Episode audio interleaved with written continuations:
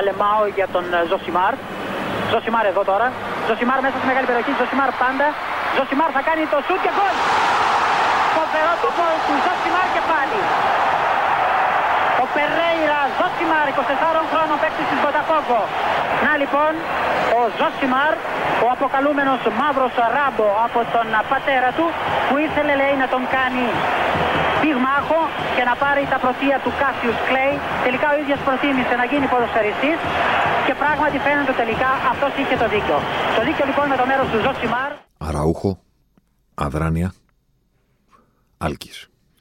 Αυτή είναι η πορεία των πραγμάτων μέχρι να αρχίσουν και πάλι από την αρχή.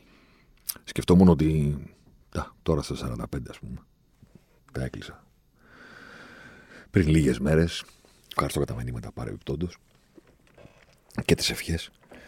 ε, Σκεφτόμουν ότι ε, τώρα στα σαράντα πέντε ας πούμε, ωραία, πώς είναι ρε παιδί μου να μεγαλώνεις, πώς καταλαβαίνεις ότι μεγαλώνεις. Ξέρω εγώ από την ανάσα σου όταν ανεβαίνεις στις σκάλες, την αντοχή σου στο σεξ, από τις ρητίδες στα μάτια σου, από τα κιλά, πώς καταλαβαίνεις ότι μεγαλώνεις, ξέρω εγώ.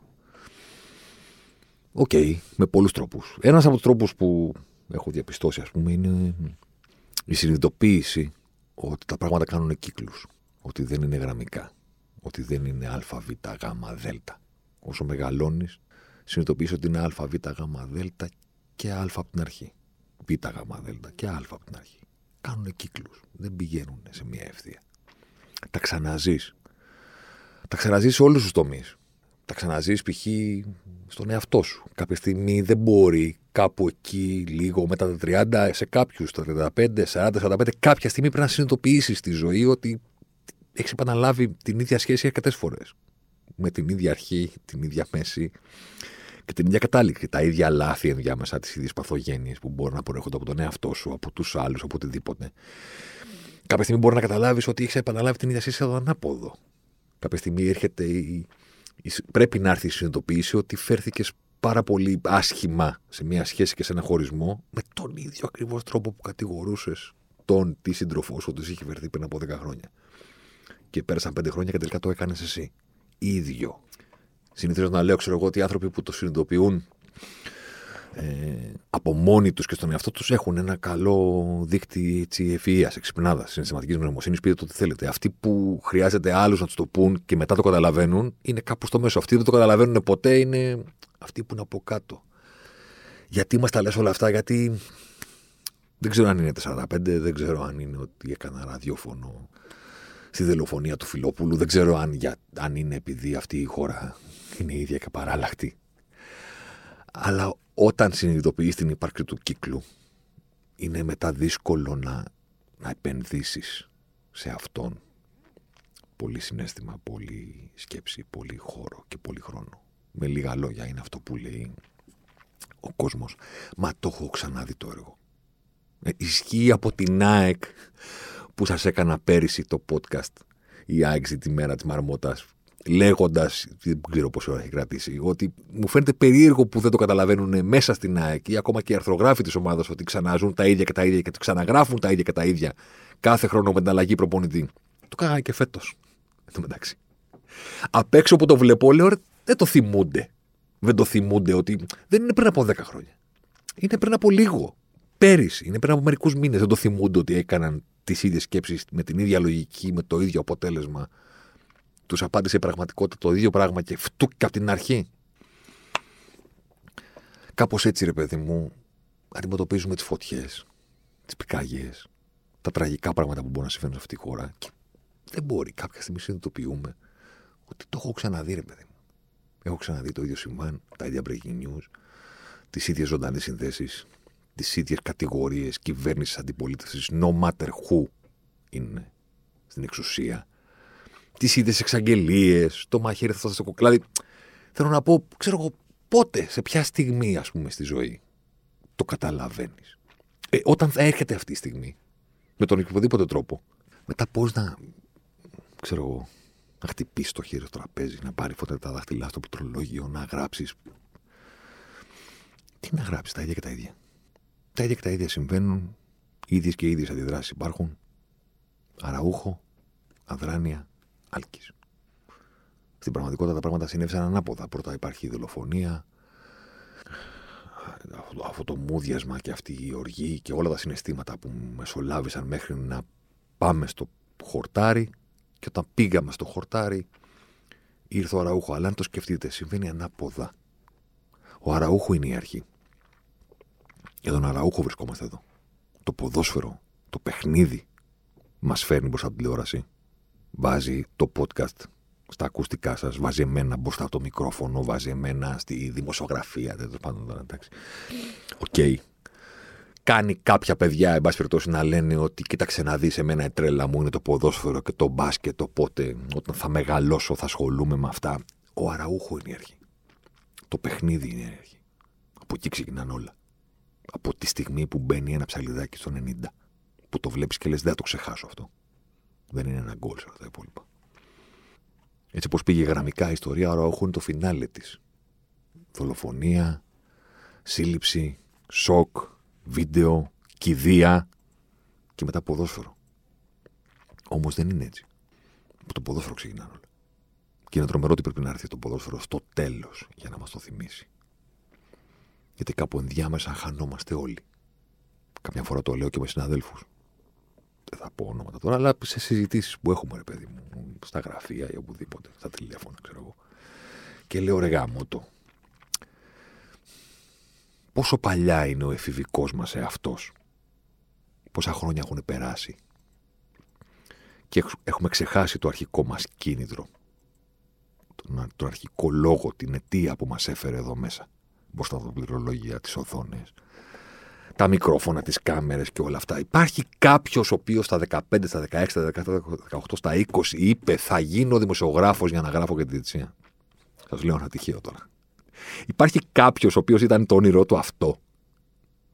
Την ώρα λοιπόν που έχει καταντήσει, θα το πω, να γίνεται αυτό, δεν το συνειδητοποιεί. Ο τριγαμότο δεν είναι αυτό που ήθελα να κάνω. Κι όμως το κάνει.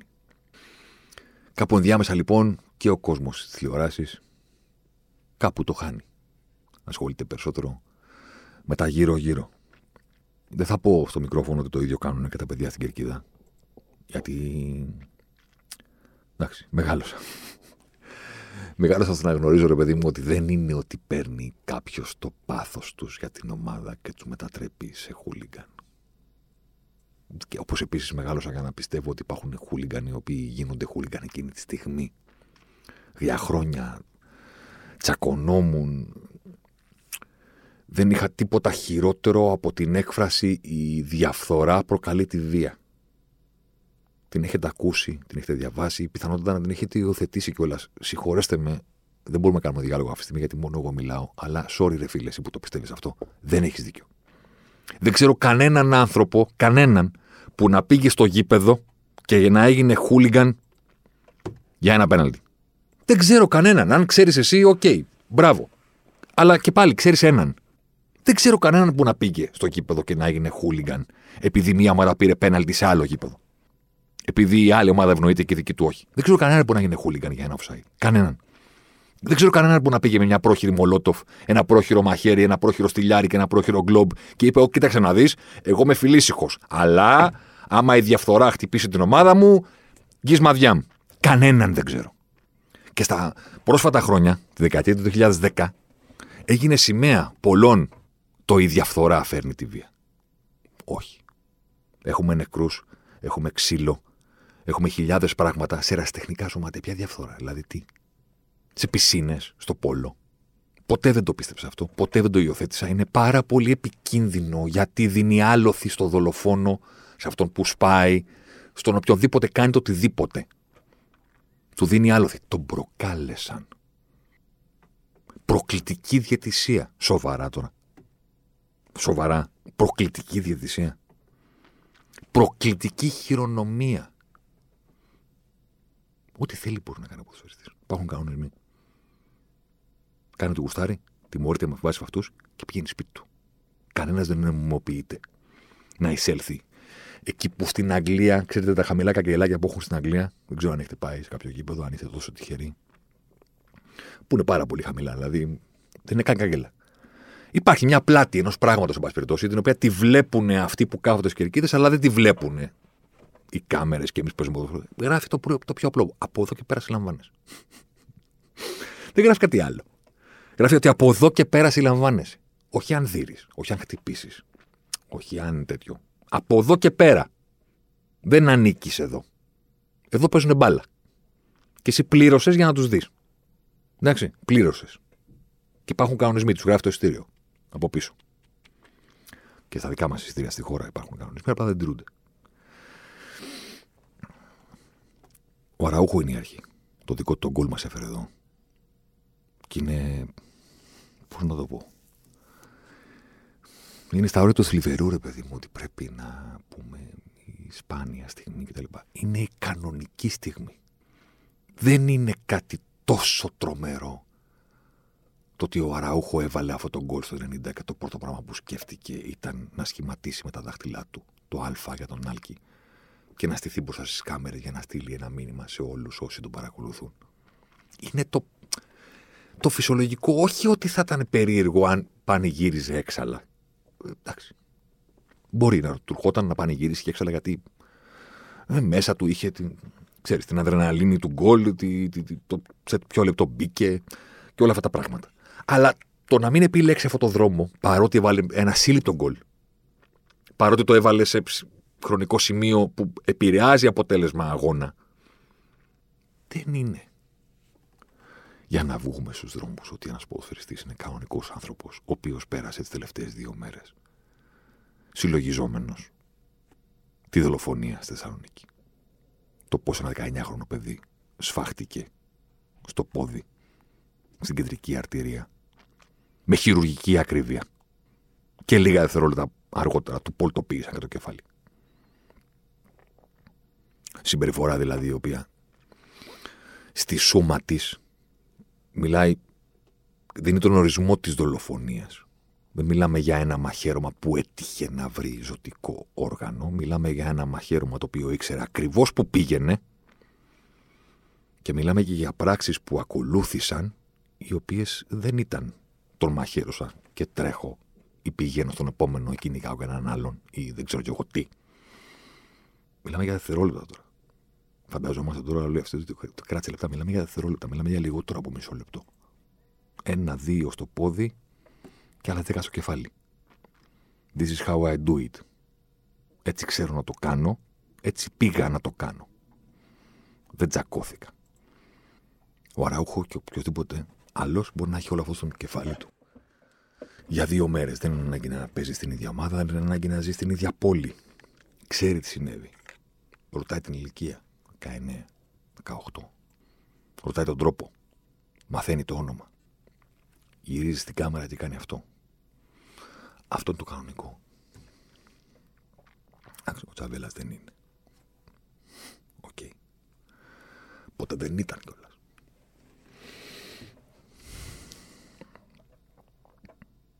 Αυτό μας φέρνει εδώ.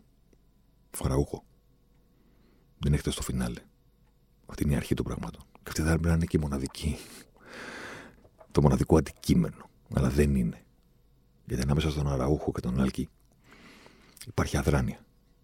Δεν μπορώ, μεγάλωσα πια, ήμουν στον αέρα τότε με τη δολοφονία του Φιλόπουλου και κατέβαζα ιδέες και δώδεκα τρία κάθε βράδυ στην ένα σπορ.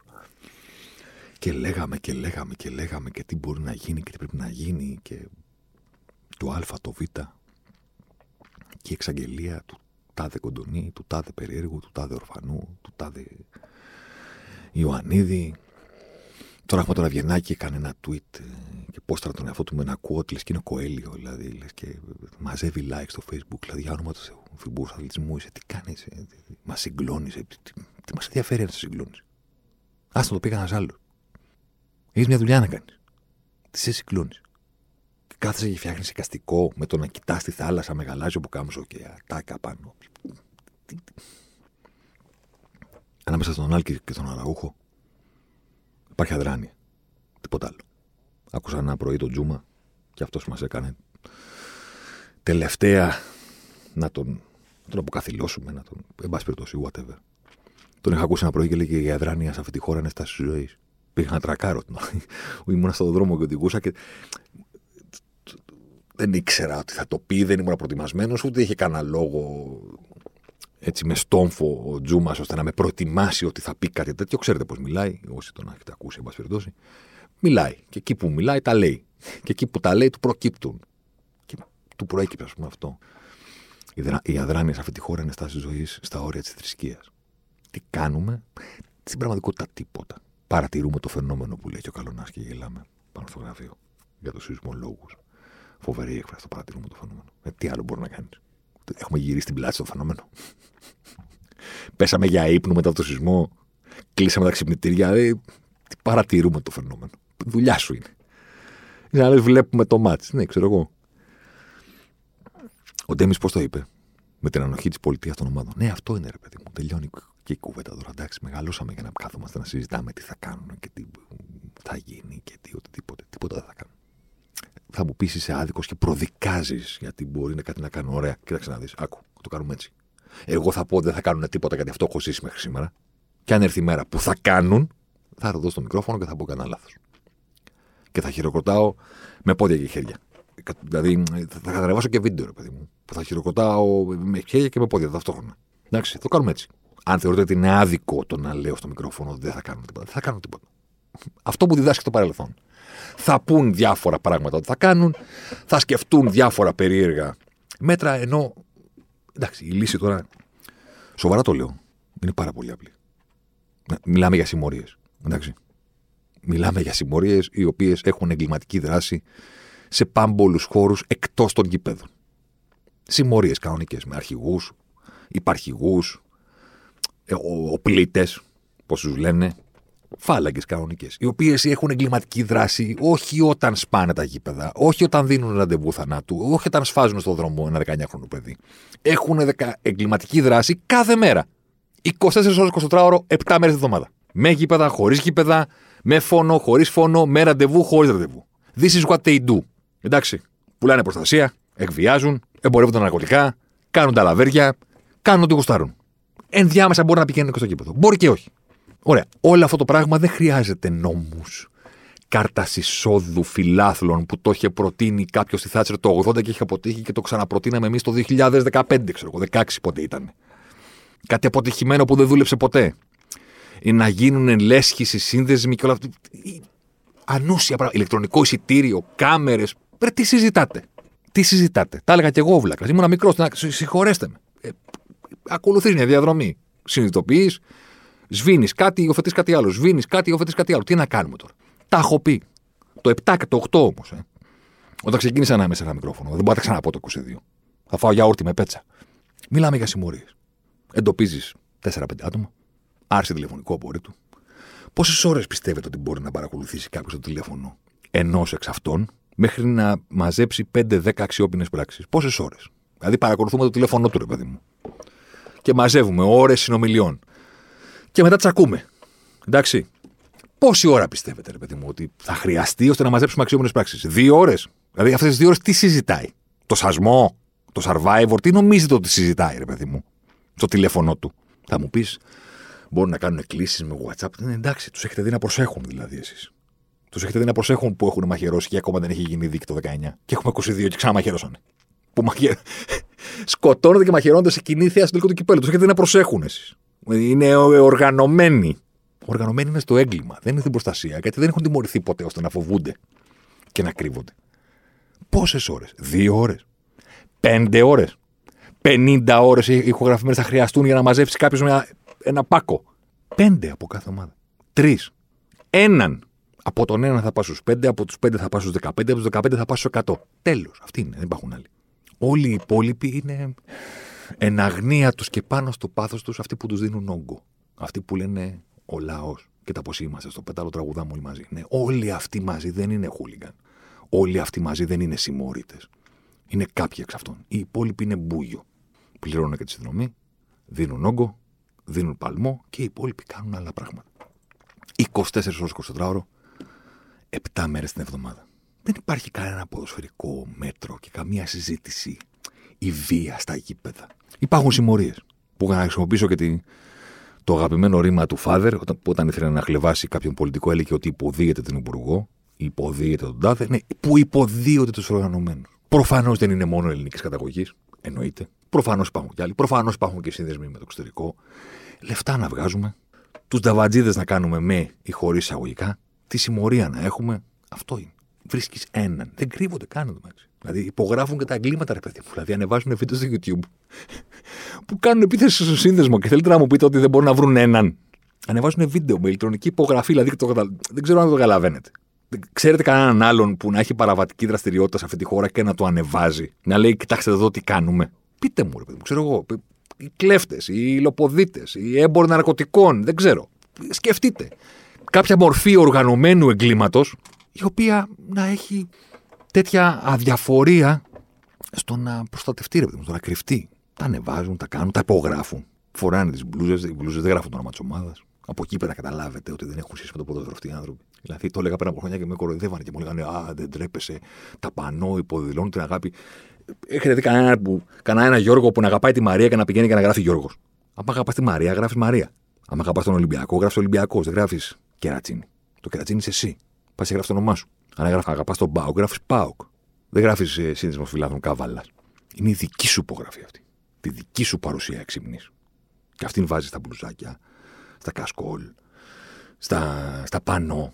Και μετά λες η αγάπη μου για την ομάδα. Ποια ομάδα? Γράψει το όνομά της. Βάλει το σήμα της. Δεν έχεις το σήμα της ομάδας. Το σήμα της θύρας έχεις. Ακόμα και τα σήματα εδώ μεταξύ είναι κάτι κουκουλωμένοι, με καπέλα, με ρόπαλα, με νεκροκεφαλές. Δηλαδή. Και λέει να κάνουμε λέει, κάτι στα γήπεδα, εδώ, τιμωρησία και τέτοια. Κάποτε πίστευα ότι είναι δύσκολο. Αλήθεια. Είναι πολύ εύκολο. Είναι πολύ εύκολο. Και δεν θα το πω, συγγνώμη παιδιά, αλλά εντάξει, δεν θα πω ότι δεν υπάρχει πολιτική βούληση, γιατί θα μου ρίξετε εντάξει, μακριά από τα κλισέ. Δεν υπάρχει ενασχόληση, ρε παιδί μου. Πριν πάμε στη βούληση. Δεν υπάρχει ενασχόληση. Κάποτε αναρωτιόμουν, πάμε κάναμε εκπομπή με τον Τζάλι, και όποιος θέλει να διεκδικήσει την ψήφο σου ή όποιος έχει την εξουσία, εξαγγέλει, υπόσχεται το μαχαίρι στο κόκαλο, πρωτοβουλίες, αυτά, σύσκεψη και τέτοια. Κάποια στιγμή θυμάμαι, τώρα θα με συγχωρέσετε, δεν θυμάμαι την εποχή. Τι, ποιο ήταν ακριβώς δηλαδή το θέμα. Είχαμε την κουβέντα με τον Τζάκι, του λέω: Ξέρετε, καταλαβαίνω. Καταλαβαίνω όλα τα υπόλοιπα. Ένα πράγμα δεν καταλαβαίνω. Υπάρχει συνειδητοποίηση από πλευράς των πολιτικών ότι αυτό το πράγμα, ποδόσφαιρο το λένε, μπάσκετ το λένε, ενδιαφέρει πάρα πολύ κόσμο. Έχουν γίνει ακόμα και προσπάθειες των κυβερνήσεων να κερδίσουν ψήφους μιας ομάδας με τα γήπεδα, με την υπόσχεση ότι άμα βγούμε εμείς θα σταματήσετε να δικήσετε. Δηλαδή το συνειδητοποιούν ότι αυτό το πράγμα ενδιαφέρει πάρα πολύ κόσμο και επηρεάζει το θυμικό του κόσμου. Αυτό που δεν κατάλαβα ποτέ είναι ότι πώς δεν είπε κάποιος, κοίταξε να δεις. Άμα λύσουμε ή εν πάση περιπτώσει αντιμετωπίσουμε σοβαρά αυτό το πρόβλημα, θα κερδίσουμε τρομακτικό κομμάτι της κοινωνίας. Δηλαδή ποτέ δεν κατάλαβα, όχι γιατί δεν το κάνουν επειδή είναι δουλειά τους. Ποτέ δεν κατάλαβα γιατί δεν το κάνουν για ιδίον όφελος. Δηλαδή, ο Χρυσοχοίδης, ρε παιδί μου, να το πω αλλιώς, θα μείνει στην ιστορία ως ο άνθρωπος ο οποίος έπιασε τη δεκαεφτά Νοέμβρη. Ναι. Δεν του το βγάζεις αυτό το, το, το παράσημο, ρε παιδί μου. Είτε τον βοήθησαν οι Αμερικάνοι, είτε τον βοήθησαν. Επί των ημερών του συνελήφθη δεκαεφτά Νοέμβρη. Δεν ξέρω για, γιατί κάποιος δεν θέλησε ποτέ να συνδεθεί, ρε παιδί μου. Να συνδέσει το όνομά του ως πρωθυπουργός, ως πολιτικός, ως υπουργός, ως οτιδήποτε. Ως ο άνθρωπος ο οποίος, ρε παιδί μου, έβαλε πεντακόσιους χούλιγκαν στη φυλακή. Του, του, του, του, του, τους διέλυσε, τους εκμυδένισε. Μέχρι να ξαναφτιαχτούν, δεν αντιλέγω. Εντάξει. Αλλά που έκανε κάτι τέτοιο, πόσο. Δεν θα είχε μεγάλο, αναρωτιέμαι, δεν θα είχε τρομακτικά μεγάλο θετικό αντίκτυπο από τα. Θα τον, όλη τη μέρα θα τον λιβανίζαμε. Ενώ του λιβανίζουμε που λένε θα κάνουν κάτι. Φοβερή εξαγγελία, φοβερό μέτρο. Όλη τη μέρα του λιβανίζαμε. Σάιτ, ραδιόφωνα, εφημερίδες, εφημερίδες, whatever, κανάλια. Ο κόσμος συζητήσει μεταξύ τους. Δηλαδή είναι τρομακτικά περισσότεροι αυτοί που μισούν τους οργανωμένους και τη βία τους. Είναι τρομακτικά περισσότεροι. Και είναι και εκείνοι καταδικασμένοι στην αδράνεια. Η αδράνεια που λέγαμε προηγουμένως, που μεσολαβεί ανάμεσα στη δολοφονία και τον Αραούχο, δεν ανήκει μόνο σε αυτούς που θα έπρεπε να κάνουν κάτι για αυτή την ιστορία. Που κατά τη γνώμη μου είναι η απλή διαδικασία που σας είπα προηγουμένως. Η αδράνεια ανήκει σε όλους εσάς που ακούτε το podcast. Σε όλους όσοι μπαίνουν στο Σπορ είκοσι τέσσερα. Σε όλους όσοι βλέπουν το Show Must Go On, βλέπουν την Game Night. Σε όλους όσοι έχουν, πληρώνουν συνδρομή για να βλέπουν την αγαπημένη της ομάδα σπίτι τους ή πηγαίνουν στις καφετέριες και στα προποτζίδικα για να τη δουν εκεί Είστε στην πραγματικότητα όλοι αδρανείς φύλαρλοι. Εραστές που δεν κάνετε σεξ.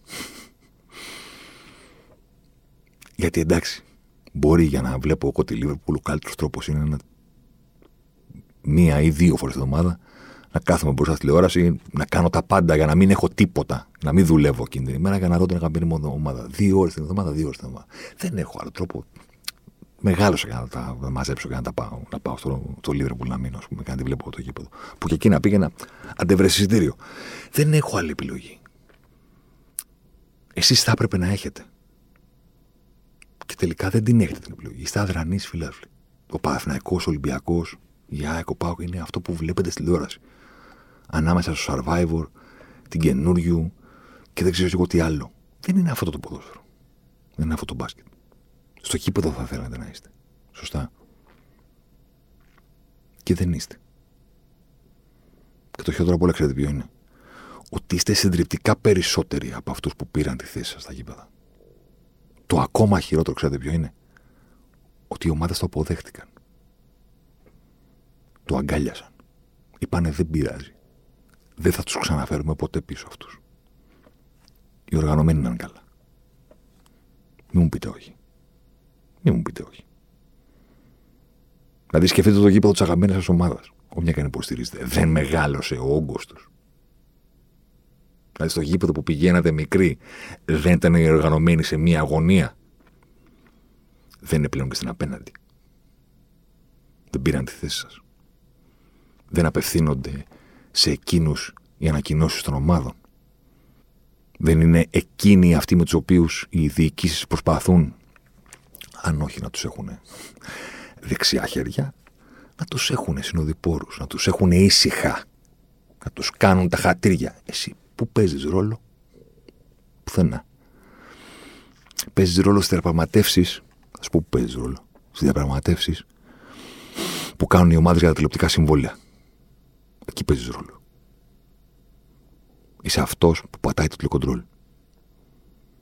Οπότε το συνδρομητικό πρέπει να δώσει τα χίλια λεφτά για να αγοράσει τους έδρας αγώνες της ομάδας που υποστηρίζει. Αυτό παίρνουν από σένα. Τίποτα άλλο. Ούτε εισιτήρια. Ούτε αγάπη. Καλά εμπορικά. Τι εμπορικά. Τι εμπορικά. Να αγοράσεις τι, φανέλες, τι πράγματα, δηλαδή τρελαθούμε τώρα. Αυτό παίρνουν από σένα.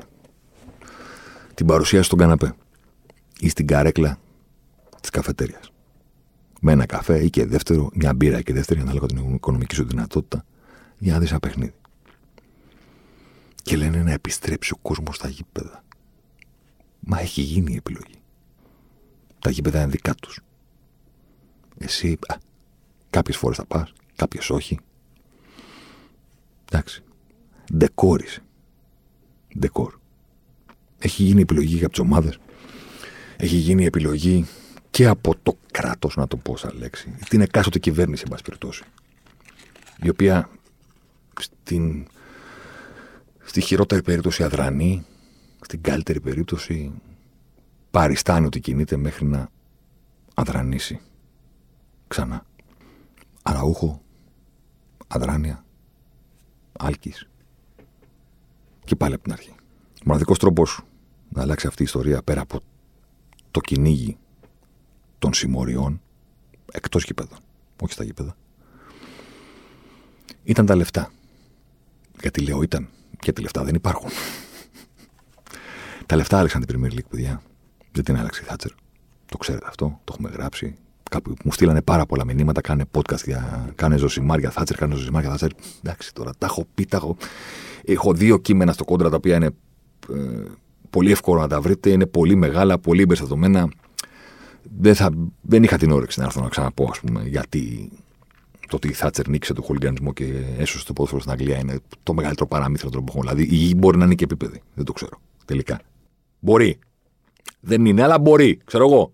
Η Θάτσερ δεν έκανε τίποτα. Είναι πιο σίγουρο αυτό από την επίπεδη. Πιο σίγουρο. Πρώτον, δεν έκανε τίποτα εκείνη. Δεύτερον, αν θέλετε να κρατήσετε μία ατάκα, η οποία είναι πάρα πολύ ωραία, είναι το, η ατάκα του α, το να λες ότι η Θάτσερ έσωσε το ποδόσφαιρο. Είναι σαν να λες ότι ο, ο, ο Ηρώδης γλίτωσε τους γονείς από τα έξοδα για πάνες. Μπορεί να το δεις και έτσι. Δεν είναι δική μου ατάκα, είναι Άγγλου δημοσιογράφου. Από κείμενο το δύο χιλιάδες δεκατρία. Εντάξει. Τα υπόλοιπα αναζητήστε τα κείμενα, τα διαβάστε. Μην πάμε στη Θάτσερ όμως. Γιατί δεν είναι το θέμα πώς δεν άλλαξε το αγγλικό ποδόσφαιρο, γιατί δεν άλλαξε με εκείνη. Είναι πώς άλλαξε. Με λεφτά. Πολλά λεφτά. Λεφτά για να φτιάχνουν τα γήπεδα. Λεφτά για να μετατραπούν τα γήπεδα από χώρους που ήταν επικίνδυνο να βρίσκεσαι σε χώρους που θέλεις και ζηλεύεις να βρίσκεσαι. Λεφτά από τον Μέρντοχ, από το Σκάι που μετέτρεψε την Premier League στο νούμερο ένα προϊόν του, που έγινε συνδρομητική, που, που, που και που φτάσαμε. Τα γήπεδα είναι ένα πάρα πολύ ακριβό μέρος για να βρίσκεσαι. Θα μου πεις, αυτή είναι η λύση. Τα εκατό ευρώ εισιτήρια των Άγγλων. Όχι, αλλά μέχρι να πας τα εκατό περνάς από άλλα στάδια. Λεφτά. Λεφτά για να αλλάξει ο χώρος στον οποίο πηγαίνεις και λεφτά ώστε να αρχίσει το ποδόσφαιρο να απευθύνεται σε ανώτερα στρώματα οικονομικά. Αυτή η ευκαιρία, αν υπήρχε στο ελληνικό ποδόσφαιρο, υπήρχε το, το ενενήντα και το δύο χιλιάδες. Που λεφτά υπήρχαν. Και στις ομάδες σας, στους παίκτες που παίρνανε και το κράτος έχει δώσει για να φτιάχνουν τα γήπεδα. Έχουν όλα. Ζαρτινιέρες, Νέα Σμύρνη, αυτά. Τελικά τα ίδια. Δηλαδή είναι τρομερό. Δεν τα εκμεταλλεύτηκε κανένας να, να βελτιώσει πραγματικά το γήπεδο του. Δύο δεκαετίες υπήρχε αυτή η ευκαιρία. Από τα ογδόντα που άρχισαν να αδειάζουν τα γήπεδα και άρχισε να γίνεται αυτό το πράγμα του πάμε στην τηλεόραση εδώ πέρα, υπάρχουν άλλα πράγματα, δεν πηγαίνουμε. Και από τις εβδομήντα χιλιάδες και τις σαράντα χιλιάδες εισιτήρια κατεβαίναμε, κατεβαίναμε, κατεβαίναμε, κατεβαίναμε. Κάπου εκεί στα μέσα στις δεκαετίες του ενενήντα που αυτό έγινε πάγιο, υπήρχε, υπήρχε ένα περιθώριο χρονικό δεκαπέντε χρόνων να χρησιμοποιηθούν λεφτά, ώστε ο κόσμος που έχει λεφτά να ξανακάνει το, το γήπεδο συνήθειά του. Τα λεφτά δεν δόθηκαν. Τα λεφτά από τις τσέπες του κόσμου έφυγαν. Μεσολάβησε η κρίση. Και αυτή τη στιγμή είναι θλιβερό αυτό που θα πω και μακάρι να κάνω λάθος. Ακόμα κι αν αύριο το πρωί εξαφανίζονταν όλες αυτές οι συμμορίες στα γήπεδα, κόσμος να πει θα πάω στο γήπεδο, δεν υπάρχει. Δεν υπάρχει. Θα πρέπει να περιμένουμε άλλα δεκαπέντε χρόνια για να γίνει συνήθεια στα παιδιά που είναι τώρα πέντε χρόνων. Άμεσα αυτή τη στιγμή κόσμος να πάει στα γήπεδα, τα ελληνικά. Ακόμα και αν έφευγαν οι συμμορίες από αυτά, ακόμα και αν τα γήπεδα ήταν, ξέρω εγώ, στολίδια, whatever, δεν υπάρχει. Υπάρχει κόσμος στον ενθουσιασμό της κατασκευής ενός νέου γηπέδου. Εκεί. Μετά, ξανά σπίτι. Δεν ξέρω τι άφησα απ' έξω. Πιθανότητα πάρα πολλά. Sorry που δεν σας έκανα το χατήρι να κάνω Ζοσιμάρ για τη Θάτσερ σε όσους μου το ζητήσατε. Βρείτε τα κείμενα. Βάλτε Θάτσερ και Κέσαρης κόντρα, είναι πολύ εύκολο. Το ένα είναι, έχει τίτλο το αιώνιο παραμύθι της Θάτσερ. Τα αστεία μέτρα και η βία που έγινε Κυπριακό. Α, είχα βάλει τίτλο μεγάλο. Και το άλλο είναι Θάτσερ και ποδόσφαιρο παραμύθι χωρίς δράκο. Το ένα έχει γραφτεί το δεκατρία, το άλλο έχει γραφτεί το δεκαπέντε δεκαέξι. Κάτι τέτοιο. Συγχωρέστε με, δεν είχα την όρεξη να τα ξαναπώ. Τα είπα τότε, εν πάση περιπτώσει. Οκ. Okay. Μπείτε, τα διαβάστε, τα έχει αναφορές. Έχει το φοβερό σημείωμα της Θάτσερ για το Χίλσμπορο. Όλα αυτά τα πράγματα. Εντάξει. Ήρθα να μιλήσω για τον κύκλο και για τον λόγο ότι. Ε, εντάξει. Τα έχουμε ζήσει μία, δύο, τρεις, τέσσερις, πέντε. Μετράμε νεκρούς, μετράμε σοκαριστικές στιγμές, μετράμε τελικούς που κάνουν μία ή δύο ώρες να ξεκινήσουν, μετράμε έδρες κερκίδες, μετράμε καθίσματα, καταστραμμένα πούλμαν, καταστραμμένα λεωφορεία, καταστραμμένες πόλεις. Και αυτά είναι αυτά που βλέπουμε. Αυτό που δεν έχουμε η πιθανότητα να συνειδητοποιήσουμε όλα αυτά τα χρόνια είναι ότι δεν είναι πρόβλημα η βία στα γήπεδα. Είναι πρόβλημα οι συμμορίες που υπάρχουν στις γειτονιές των πόλεων, οι οποίες παρεμπιπτόντως την Κυριακή πηγαίνουν και στο γήπεδο. Αυτή είναι η φάση. Ένα τελευταίο συγγνώμη σε όσους περίμεναν να ακούσουν ποδοσφαιρικά ωραία πράγματα. Είχα σκεφτεί να σας κάνω Alexander-Arnold, ιδιοφυΐα, από το δεξί πόδι του Μπέκαμ στο δεξί πόδι του Alexander-Arnold. Σηκώστε το χέρι και στείλτε μου μήνυμα. Θέλετε να το κάνω podcast, θα το κάνω. Είχα σκεφτεί και να κάνω και ένα άλλο, το γιατί είναι καλό ο επιθετικός σας να είναι χασογκόλης. Ωραίο, καλό, ωραίος τίτλος. Ε. Και αυτό θα το κάνω κάποια στιγμή. Αλλά. Αλλά τώρα, ξέρω εγώ, με τι κέφι. Από την επόμενη εβδομάδα. Να είστε καλά. Αλεμάω για τον Ζοσιμάρ. Ζοσιμάρ εδώ τώρα. Ζοσιμάρ μέσα στη μεγάλη περιοχή. Ζοσιμάρ πάντα. Ζοσιμάρ θα κάνει το σουτ και γκολ. Φοβερό το γκολ του Ζοσιμάρ και πάλι. Ο Περέιρα Ζοσιμάρ, είκοσι τεσσάρων χρόνων παίκτης της Βοταφόγκο. Να λοιπόν, ο Ζοσιμάρ, ο αποκαλούμενος μαύρος ράμπο από τον πατέρα του, που ήθελε λέει να τον κάνει πυγμάχο και να πάρει τα πρωτεία του Cassius Clay. Τελικά ο ίδιος προτίμησε να γίνει ποδοσφαιριστής και πράγματι φαίνεται τελικά αυτός είχε το δίκιο. Το δίκιο λοιπόν με το μέρος του Ζοσιμάρ.